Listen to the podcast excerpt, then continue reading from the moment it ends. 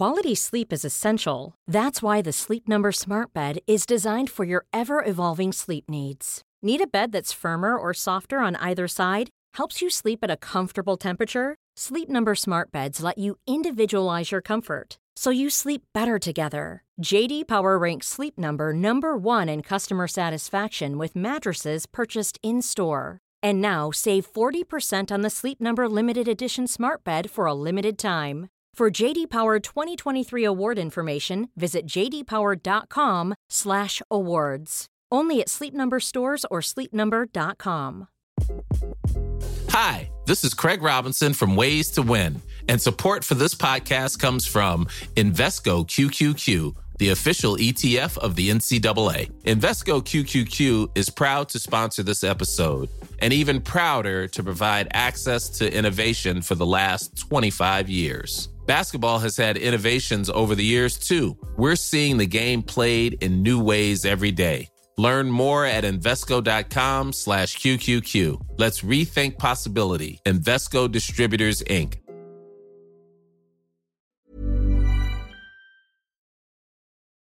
Hello, and welcome to this episode of After Dark Myths, Misdeeds, and the Paranormal. Today, we're delving into a 16th century history that I think it's fair to say is rather dark and grim. It's one about which I knew very little until Anthony and I actually sat down with our guest, but it's one that I have thought about plenty of times since. It's the story of a woman Elizabeth Bathory, otherwise known as the Blood Countess of Hungary, and the terrible crimes she is said to have committed. Elizabeth lived in Hungary from around 1560 until her death in 1614. She was a powerful woman who managed affairs on her and her husband's vast estates. She was also if we are to believe the evidence given at her trial, a torturer and a serial killer. Whatever the truth, a myth has grown up around her that is blood curdling. And Elizabeth has really become a figure of legendary evil. Here to tell us all about this story, its facts, and its fictions is Kim Craft, professor and author of Infamous Lady The True Story of Countess Elizabeth Bathory. Now, before we begin, I should warn you that this episode does contain descriptions of torture and death and is not suitable for younger listeners.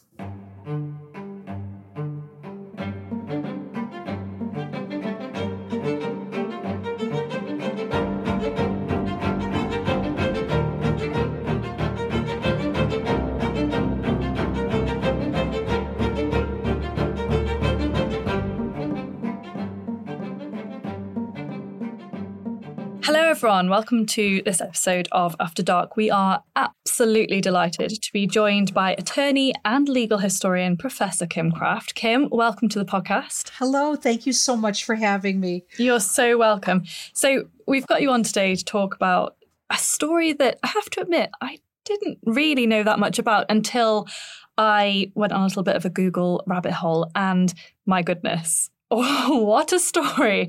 So, we're going to be talking about the Blood Countess, as she's called. So, can you just start by giving us a brief overview of who this person is, when in time she's living, what's the context for her? Of course. I'm going to use the anglicized version. Her name in English is Elizabeth Bathory. She is a Hungarian countess. So, in Hungarian, forgive my pronunciation, everyone, it's, it's very close to Bator Erzsébet they say the last name first. And she was born in 1560. She died in 1614. So, you know, she's kind of living in the high Renaissance, early modern period. She supposedly was a very big fan of Queen Elizabeth I. She comes from a very old and wealthy, noble family. She has relatives who are cardinals, princes, voivods. Voivod is a Transylvanian term that also means prince or high noble. She and her husband would go on to own property in what is today five countries. They entertained the prime minister, the emperor, of the Holy Roman Empire was invited to their wedding. He didn't attend, he sent gifts. Still quite impressive. yes. Yes, she had a seat in parliament in, in the Hungarian court, and she's living in this intersection of of events in history that is extremely dramatic. We have the Ottoman Empire ravaging Europe. We've got these wars going on with that. We have the Reformation going on. Part of her family is Catholic, another part is Lutheran, another part is Calvinist. It's the Renaissance, the Enlightenment. It's just it's just change everywhere you look. And against this backdrop, she kind of lives in two worlds. Her family is old nobility. They kind of slumber on their estates where they tell legends of their ancestors who fought dragons while meanwhile, the husband that she marries has a court that is extremely modern by the time standards. He has tutors from all over Europe. He has famous poets, artists. His parents love anything that's trendy. And here she comes. I, I almost can picture her arriving as a young girl, like dressed in her somber black, being raised a Calvinist, to her husband's very merry Lutheran, free for all court, and this merger of cultures that arrive when she gets there is must have been quite fascinating for the time. So she's born to wealth and a very long established family and by marriage she finds herself in a world full of kind of political power and that she is arguably a sort of a viable player on this board.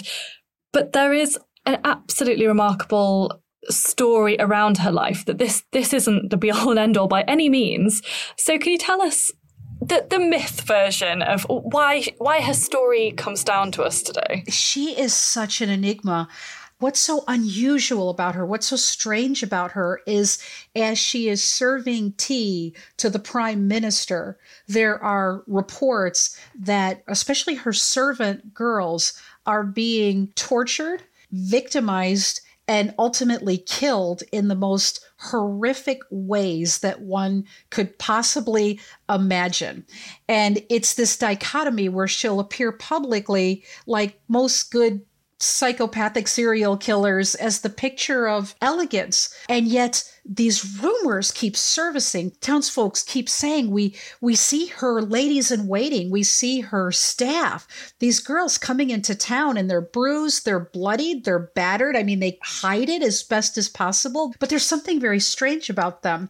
And these rumors are circulating throughout the congregation of the area parishes as well where there are these dead bodies that keep piling up. These people in her court keep dying at, a, at such a rapid rate that the local clergy is starting to wonder what's going on? And she's always got an excuse. Oh, well, it was typhoid, which, you know, disease was popular even in a, a, wealthy household in that time period. But you can only use that excuse for so long. Um, then it's like, well, why does no one else have these diseases? Why only your servant girls? And it's very particular. The people who continue to be who are dying or are found bloodied or mutilated, or later on when her staff gets very sloppy, thrown over the castle wall to wolves, or body parts dug up by dogs. Here's a dog running through the courtyard, you know, holding a leg or an arm or something. Um, the question is, well, but but what's happening? Why why don't you what and so that that's where we start to get now these myths and legends that compound eyewitness statements everything i've mentioned is actually eyewitness testimony. The myths and the legends take it even further that we've got ritualized serial killings that involve not only torture, but literally bathing in blood as a sort of mystical beauty cream or beauty elixir. The notion that if I bathe in the blood of specifically young virgin girls, it can't be sullied in any way. It's got to be virgin blood that's somehow going to have these regenerative powers.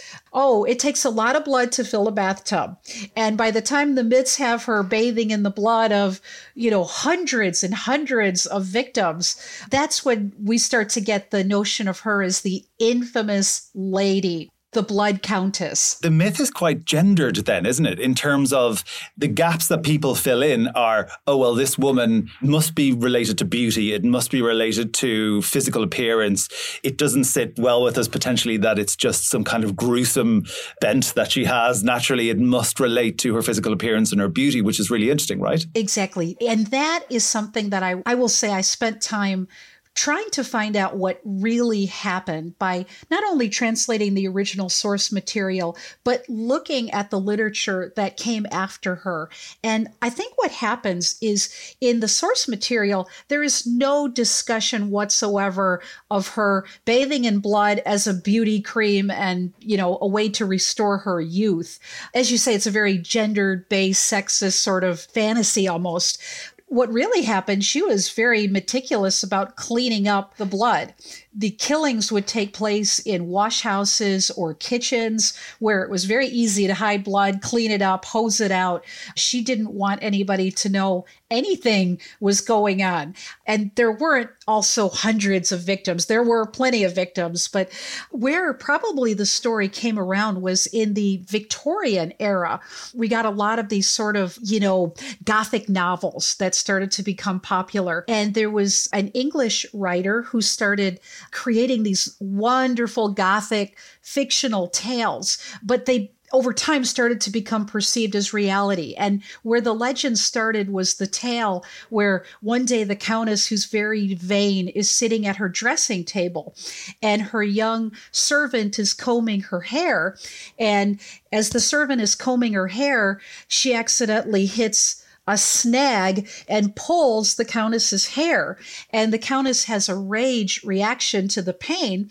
She's wearing very big, heavy rings on her fingers. And in a moment of rage, she basically takes her hand and backhands the servant, cutting her in the face, bloodying her nose. And because of that, supposedly blood spurts onto the countess's hands and face from this young virginal servant girl.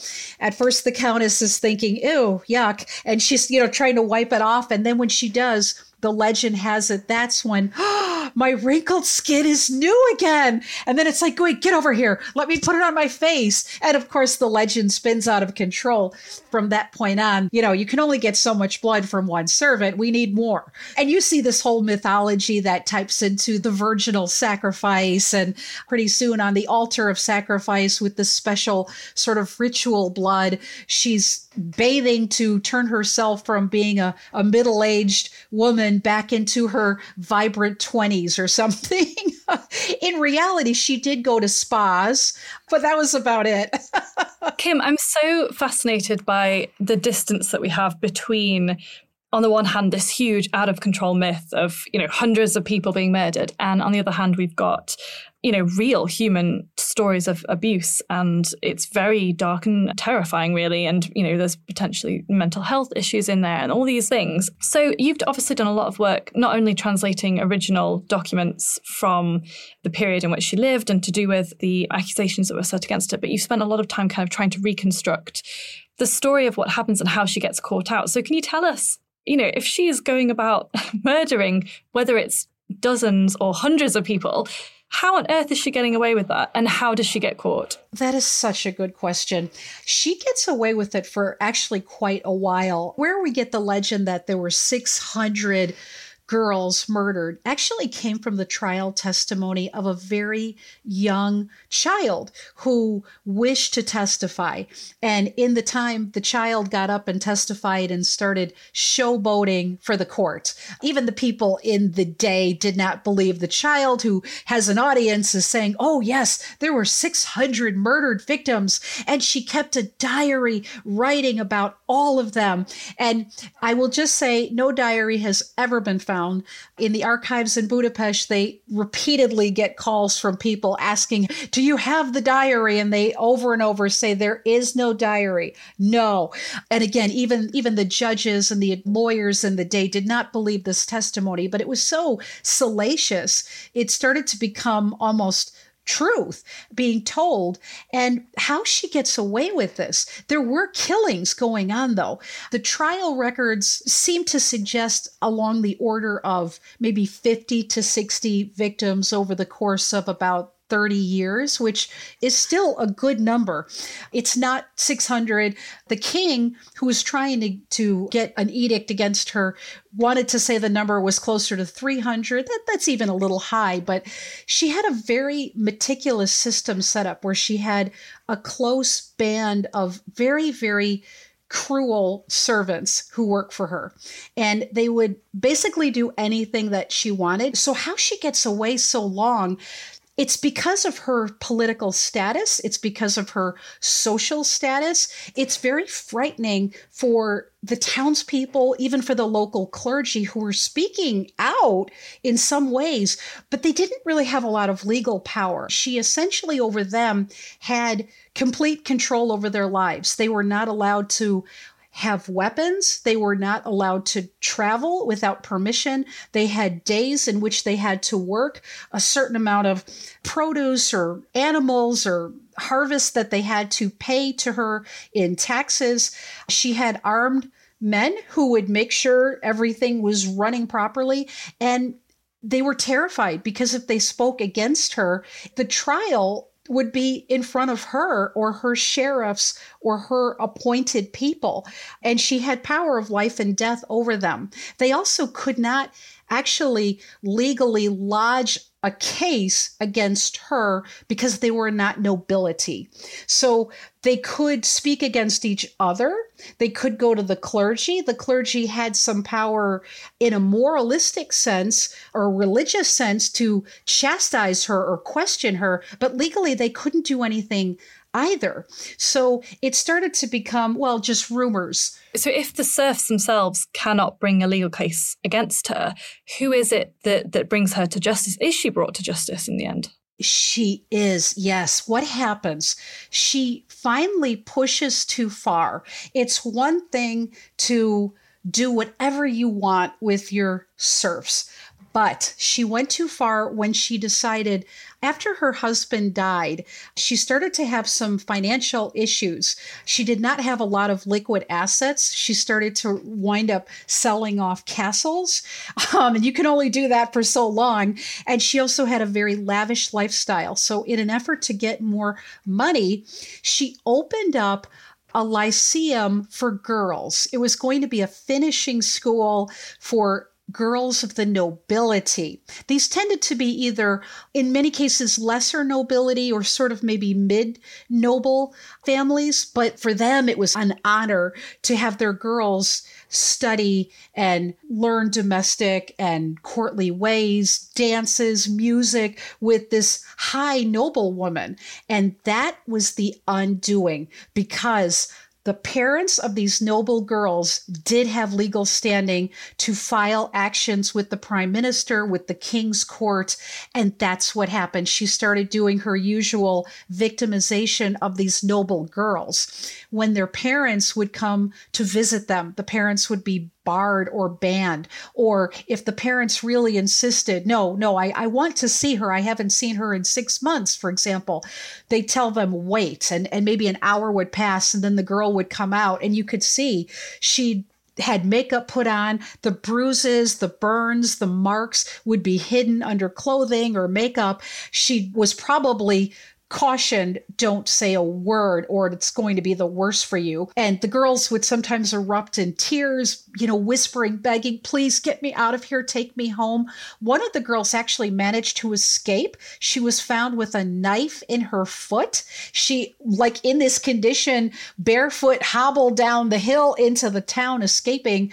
It was insane. And once the relatives started talking to each other of the nobility, that was the undoing. That's when they started going to the prime minister to say, we need to lodge a complaint against her. And they had the standing to do that.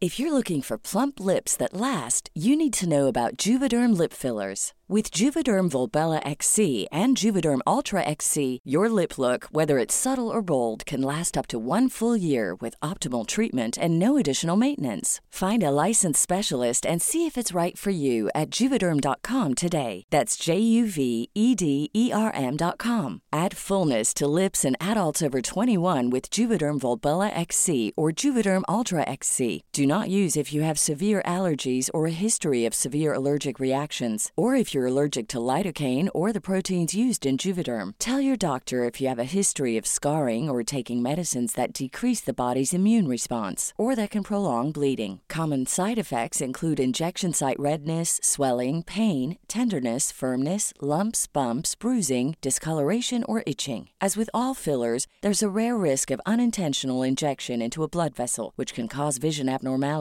blindness, stroke, temporary scabs, or scarring. For full important safety information, visit juvederm.com. Quality sleep is essential. That's why the Sleep Number Smart Bed is designed for your ever evolving sleep needs. Need a bed that's firmer or softer on either side? Helps you sleep at a comfortable temperature? Sleep Number Smart Beds let you individualize your comfort so you sleep better together. JD Power ranks Sleep Number number 1 in customer satisfaction with mattresses purchased in-store. And now save 40% on the Sleep Number limited edition smart bed for a limited time. For JD Power 2023 award information, visit jdpower.com/awards. Only at Sleep Number stores or sleepnumber.com. Hi, this is Craig Robinson from Ways to Win, and support for this podcast comes from Invesco QQQ the official ETF of the NCAA. Invesco QQQ is proud to sponsor this episode and even prouder to provide access to innovation for the last 25 years. Basketball has had innovations over the years too. We're seeing the game played in new ways every day. Learn more at Invesco.com slash QQQ. Let's rethink possibility. Invesco Distributors, Inc.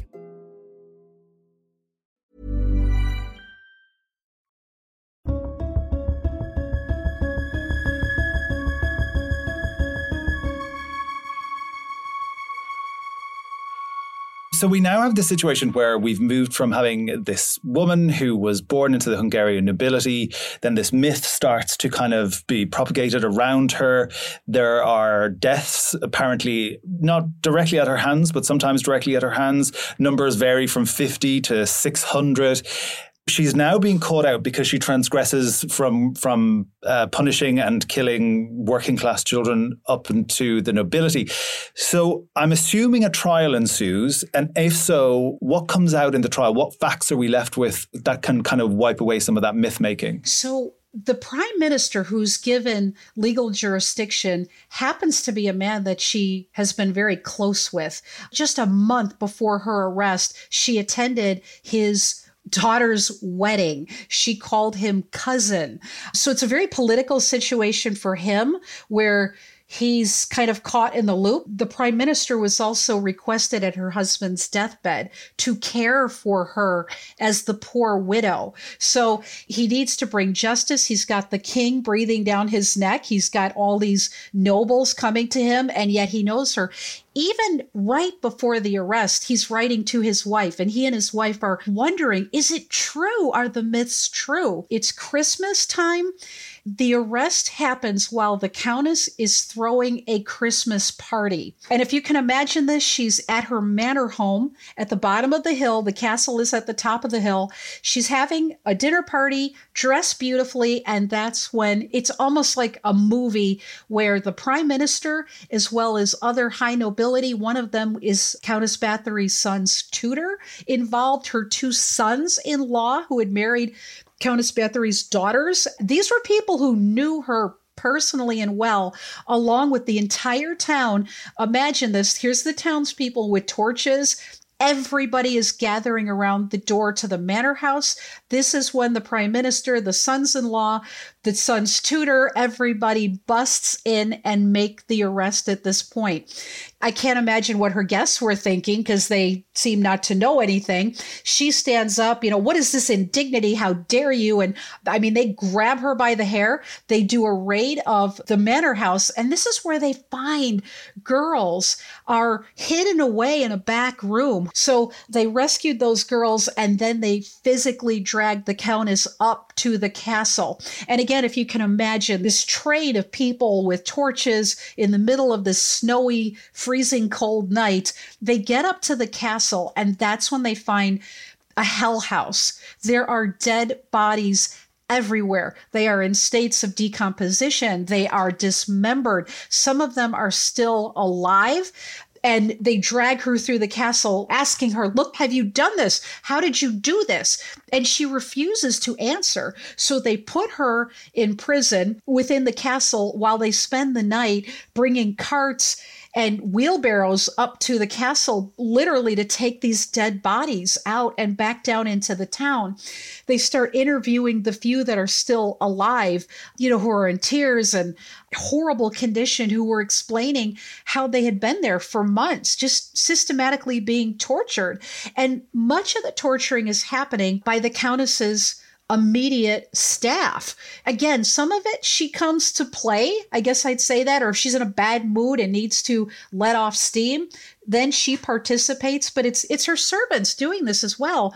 As she's in the dungeon of her own castle, they ask her, if you knew your servants were doing this, why didn't you stop them? And she makes this absurd comment where she said, Well, even I was afraid of them and insists until the end, I didn't do anything, which is very pathological. So this trial ensues. There are two trials. In one case, the church is asked to officiate if they want to try her as a witch. There's lots of stories also coming out that in this time where we have not only, you know, the mashup of religions during the Reformation, there's not only ancestor worship, spirit, paganism going on, it's mixed with Christianity. So Countess Bathory thinks nothing of praying to the Trinity while invoking a god of cats, you know, to, to send 90 cats to attack her enemies and, you know, working a spell with a forest witch that she tends to be living with who's working constant spells to poison her enemies or killed her enemies or again while she's also praying to God. Kim, it strikes me as being so cinematic. And we know that there have been multiple novels and films written about her. But it's amazing to think that this was the reality. This is terrible abuse and it's so incredibly grim. She's captured and we sort of see her in this new light. All her neighbors and contemporaries are seeing her in this new light and in this context of this strange mashup of Christianity and a sort of more ancient magical beliefs. Are we able, from a modern perspective today, to get anywhere close to thinking about her motivation for these crimes? Are we able to understand her as a person, what anything about her psychology, and what led her to be able to commit these things? I am not a forensic psychiatrist, but I do have my own personal theory. I have had people who practice in that area say that it's plausible. I don't know if we'll know ever officially because you know, the idea, this sort of Freudian analysis of self or motivation was not part of the culture at the time. But as you say, if we were to approach it through a modern lens, personally, what I think it's very specific how she would victimize and brutalize and murder specifically young girls between roughly the ages of 11 to 14. And my thought on that is in her own life, that was the age she was betrothed to her husband at the age of 10, which was very common. It was a marriage contract. And when she was 11, she left her home court to travel to her husband's court.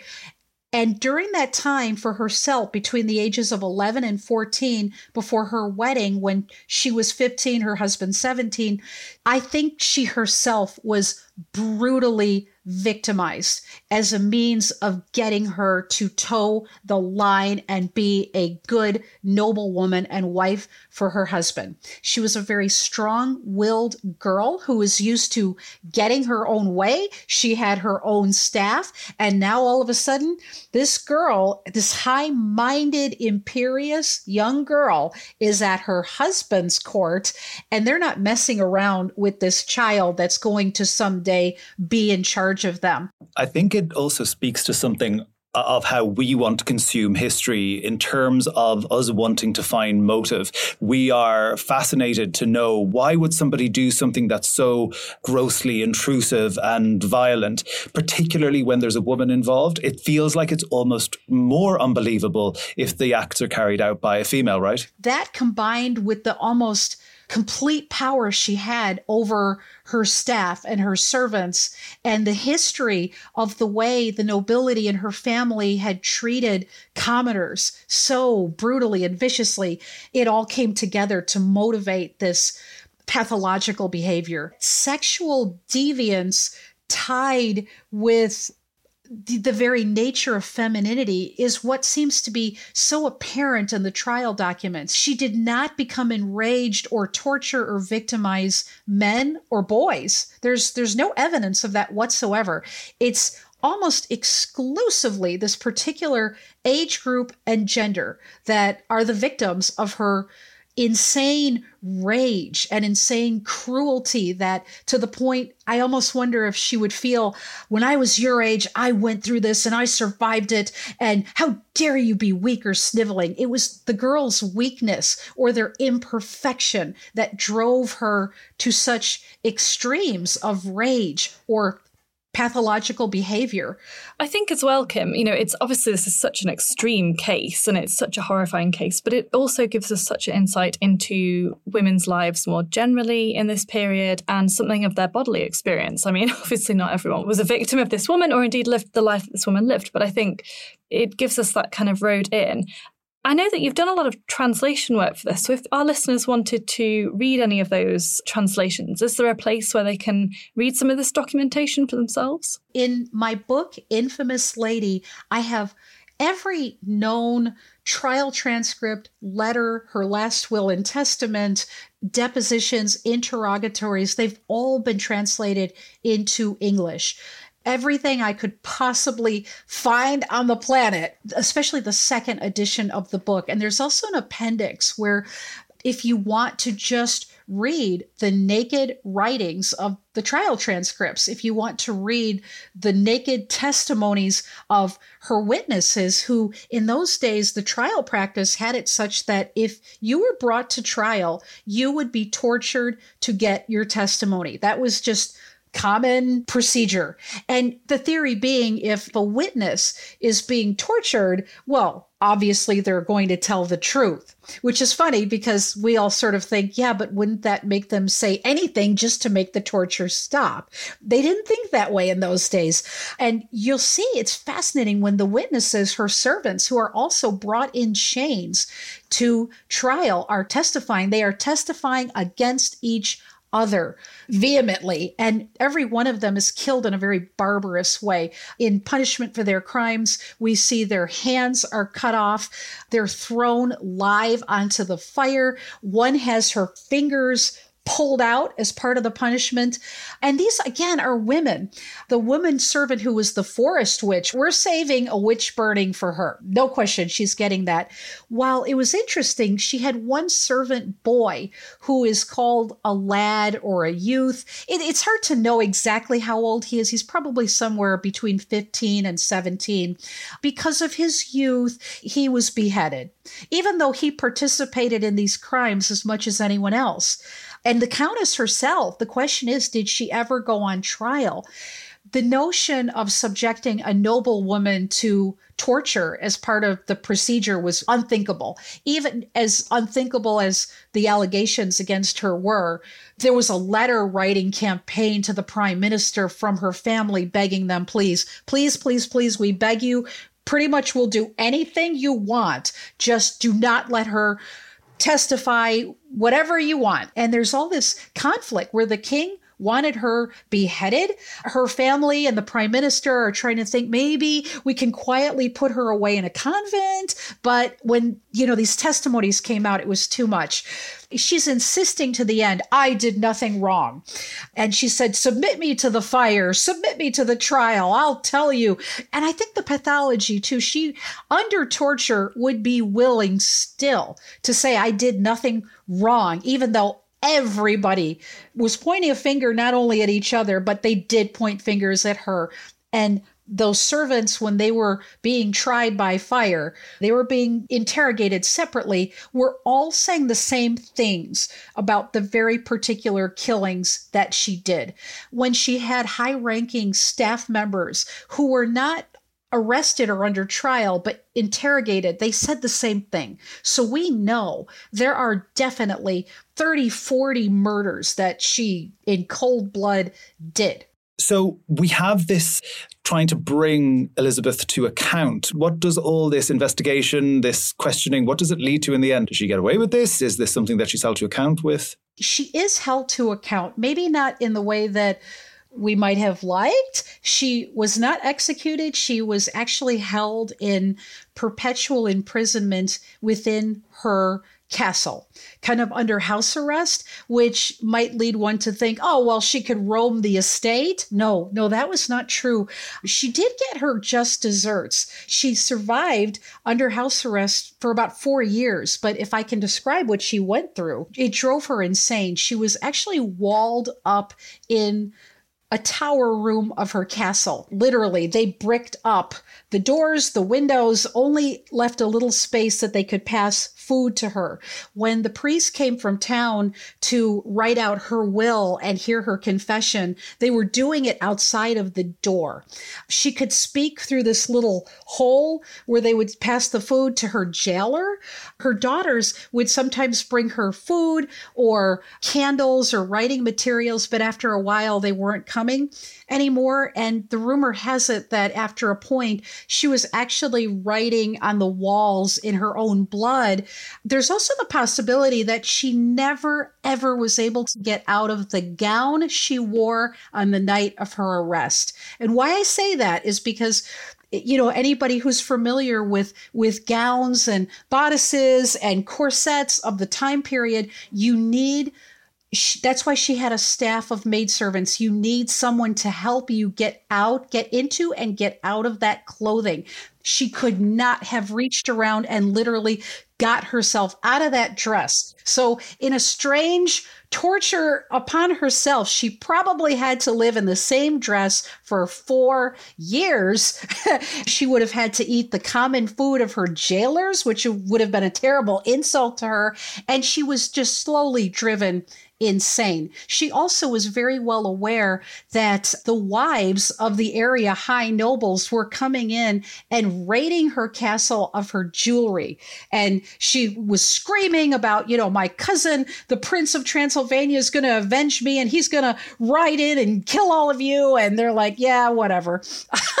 um, they would not allow her to send letters, see visitors. So at the end, the last report is given from the prime minister's uh, relative who gave a report based on the jailer's statement that the night before she died, she complained of leg pain. She probably had congestive heart failure and circulation issues, and saying that she was very cold. And her jailer basically said, Well, you know, uh, I don't know, put a pillow under your legs. I, I don't know. And he, he commented that she was singing a beautiful hymn that night. And then at around 2 a.m. in the morning, she passed away. So that that's what happened to her. We have never officially found her grave or burial site though. her legacy seems to me to live on in so many different ways, encapsulated in the myth that we've spoken about, in the history that you've written about, in this fictionalized way that Maddy has spoken about before as well. But I believe for you personally, she lives on in a more immediate way in some correspondence you may have received. Yes, you know, I do get letters from readers or other researchers. And one of the most interesting letters I received from someone who had read the book told me she was extremely angry with me that she was the Countess incarnated and how dare I tell her story to the general public? And she was just enraged. And I, I, thought for a while, how do I respond to this? So I wrote back and I just said, I, first of all, thank you so much for reading the book. You know, uh, your ladyship, I, I'm so sorry I gave offense to you, but I have to tell you though, it's been 400 years and a lot of people know the story. And what I'm trying really to do is just to tell the true story of what really happened. I'm actually, you know, trying to defend you against a lot of defamatory stories that have also come out about you. And it was so funny. The person wrote back. We're doing email and she she writes back and she says, "Well, all right, thank you then." okay, good. Dodged a bullet on that one. After everything you've just told us, there is one person that I would not like to get on the wrong side of, and that seems to be Elizabeth Bathory. But thank you so much for sharing those details with us. So fascinating. I think so too. Thank you. And all of this information is held in these transcripts. It's really fascinating stuff, Kim. Unfortunately, that is all we have time for today. There's hours of chat that we could do, but there's also hours of research and, you know, new information I'm sure to find. And you've done such a fantastic job in bringing this story to life. So thank you so much. Thank you so much.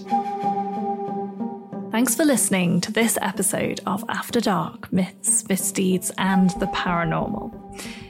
If you'd like to get in touch with the show, perhaps you have a suggestion for an episode topic or a local history that you'd like us to explore, then please email us at afterdark at historyhit.com. That's afterdark at historyhit.com. If you're still enjoying your holidays and the festive period, then why not tell your family and friends about the show? Maybe it'll get you talking about your own local histories. Perhaps someone close to you has their own after dark tale to tell. We'll see you next time.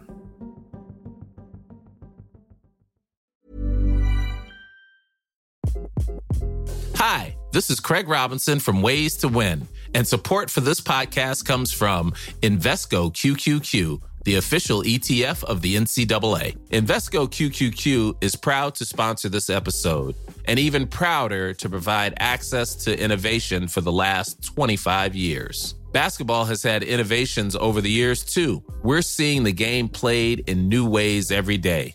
Learn more at Invesco.com slash QQQ. Let's rethink possibility. Invesco Distributors, Inc. Well, thank you for listening to this episode of After Dark. Please follow this show wherever you get your podcast. It really helps us, and you'll be doing us a big favour. Don't forget, you can listen to all these podcasts ad free and watch hundreds of documentaries when you subscribe at historyhit.com forward slash subscribe. And as a special gift, now don't say we never give you anything, you can also get your first three months for £1 a month when you use the code After Dark at checkout.